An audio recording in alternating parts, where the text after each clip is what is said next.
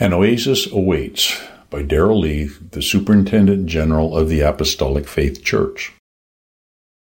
An oasis is defined as a fertile place where water is found in a dry or wilderness area. It is a lush location because there is an underground, unseen water source. Exodus fifteen twenty-seven tells of the children of Israel coming to such a place as they journeyed from Egypt. We read, "And they came to Elim, where were twelve wells of water, and threescore and ten palm trees, and they encamped there by the waters." Elim was a place that offered the Israelites physical refreshment and respite on their journey. In a figurative sense, an oasis is a place of relief and refuge where one can escape from the difficulties and unpleasant circumstances of life. When viewed that way, our church sanctuary is an oasis. We step out of the world into the house of God, and we are renewed in our spirits. At home, we may have a private place of refuge and spiritual refreshment. Any time of day, we can go there to find renewal for our souls. Wherever we find a spiritual oasis, we are refreshed by an unseen source of living water. It is that living water, the nourishment from God above to meet our spiritual needs, that sustains our souls. The Israelites' journey. When the Israelites arrived at the oasis of Elim, they were on a journey toward the promised land. Moses referred to their destination in that manner because God had promised the place they were headed would be a better land than Egypt, where the Israelites had previously lived in captivity. In Deuteronomy eleven ten and eleven, we read, "For the land whither thou goest in to possess it is not as the land of Egypt, from whence ye came out, where ye sowedest thy seed, and wateredest it with thy foot, as a garden of herbs. But the land whither ye go to possess it is a land of hills and valleys, and drinketh water of the rain of heaven." Deuteronomy eight seven records that the Israelites were told that the promised land would be a land of brooks, of water, of fountains and depths that spring out of valleys and hills. It was their hope and expectation that it would be worth the journey. Their journey began with a mighty deliverance. After death occurred throughout Egypt in the final plague God had sent upon the land, the children of Israel had been led by God into the wilderness. As they neared the Red Sea and were threatened by the Egyptian army that pursued them, God told Moses to stretch forth his rod, and when he obeyed, the Red Sea divided. The Israelites went across on dry ground. But when the Egyptian army tried to do the same, the waters came together, engulfed them, and they drowned. The people were grateful and rejoiced at the deliverance God had given them. In Exodus fifteen, we find the closing portion of what is called the Song of Moses, or the Song of Deliverance. Moses sang, "The Lord is my strength and song, and he has become my salvation." Moses' sister Miriam also sang with gratitude. Her words included, "Sing ye to the Lord, for he hath triumphed gloriously. The horse and his rider hath he thrown into the sea." Moses and Miriam taught the Jewish people, perhaps three million strong, to sing songs of jubilation in response to the great work God had done. Then, just three days further along in the Israelites' journey, they came to a dry, desert area and became thirsty. Their songs of glorious jubilation changed to bitter murmuring when they found the waters of Marah were unfit to drink. They accused Moses, declaring that he was the problem, and complaining that they should have stayed in Egypt and died there rather than enduring the rigors of the wilderness and dying from thirst. However, their problem was not Moses, nor was it the wilderness. Their problem was with God, and their words reveal that. Dry places, times of adversity, hardship, and trials have a way of revealing our true character. Many years after the Israelites' sojourn in the wilderness, the Apostle Paul pointed out that truth to the church at Corinth. In First Corinthians three thirteen, he stated, "Every man's work shall be made manifest, for the day shall declare it, because it shall be revealed by fire, and the fire shall try every man's work of what sort it is." God is faithful to reveal the quality of our character to us, so we can take any needed action. Moses did what the Israelites should have done in that dry place. Instead of complaining, he prayed.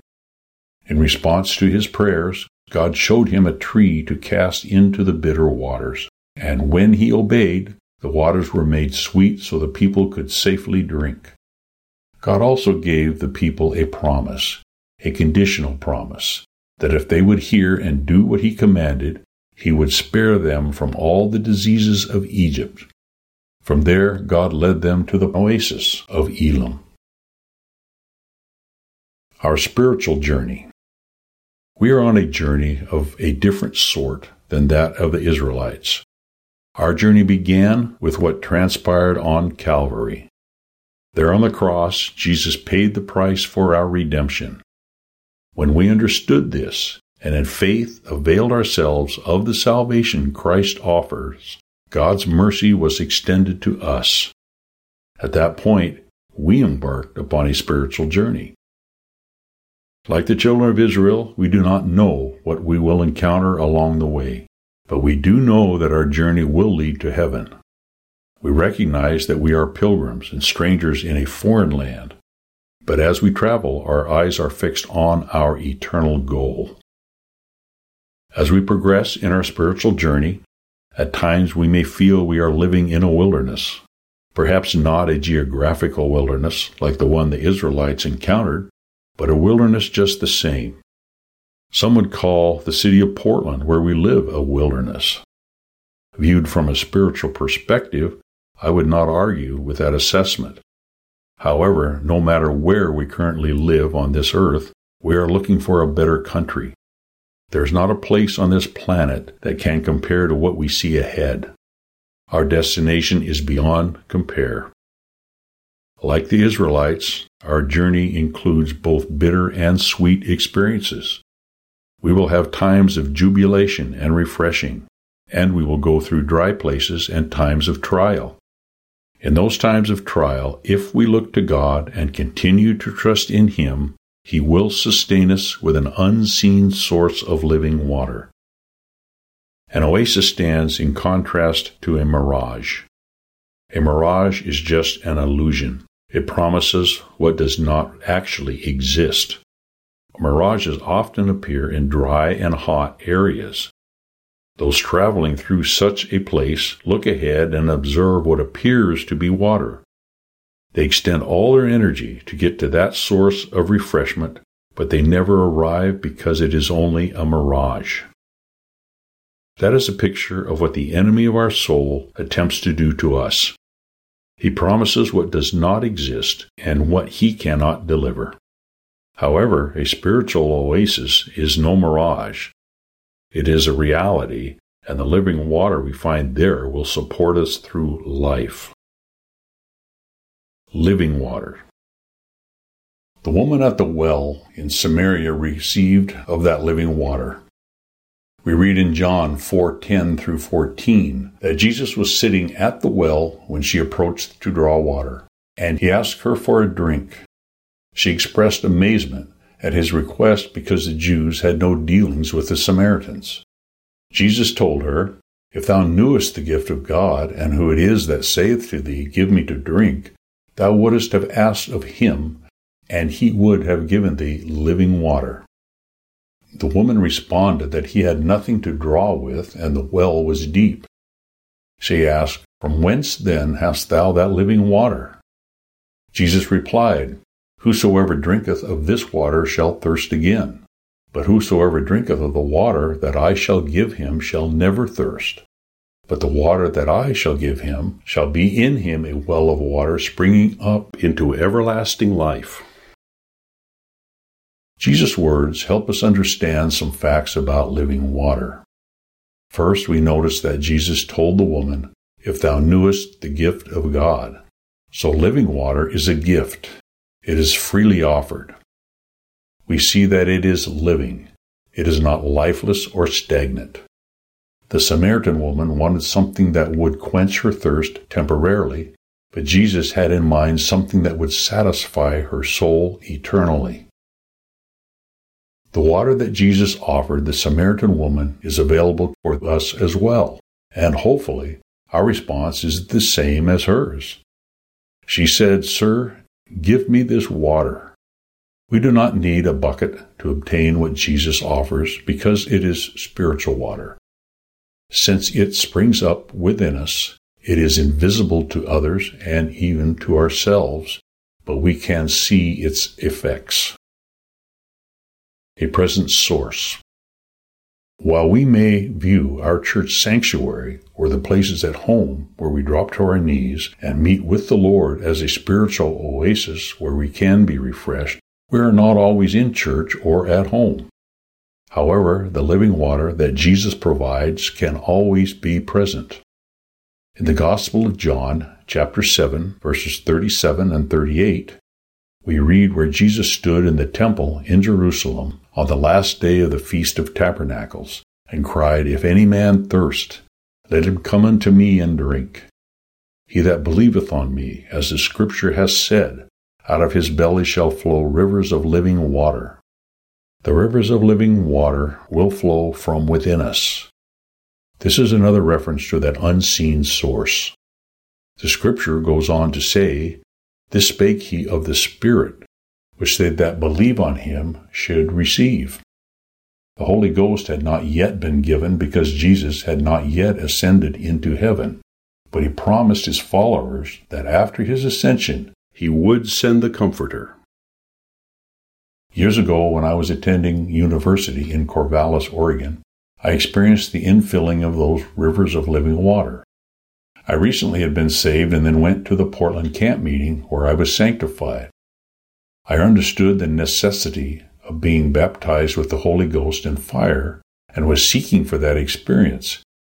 In that wilderness environment of academia, I found a place of refuge in the one-room apartment where I lived during that term. There I sought the Lord relentlessly and earnestly, and God heard my prayer. Later I looked back and realized I could count five different times when the power of God had come down and he had filled me with his Spirit, if I had only believed and accepted the gift. That January night, when I finally did receive the experience of the baptism of the Holy Spirit, I asked the Lord to send the current of living water just one more time, and he did. It was a peaceful current. I thought I was in the basement of our Roseburg church praying by myself with just one other person present. However, when I stood up from that prayer meeting and looked around, there must have been thirty people in that basement. We were all enjoying the outpouring of living water. An opportunity today.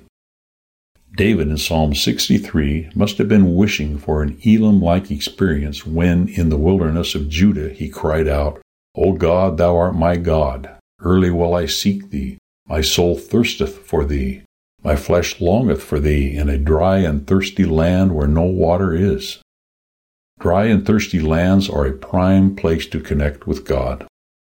When you are going through a dry place, lift up your eyes and realize that an oasis is before you. You only need to draw from that unseen source. When was the last time you tapped into that source? When was the last time you had an experience with God where your soul was refreshed? While I do not know the answer to those questions, I know when the next time can be, today. At this very moment, you can look to the one who cannot be seen and ask him to send that graceful, smooth, and powerful current of living water through your soul. God will honor his word, and you will come away from your spiritual oasis spiritually renewed and refreshed.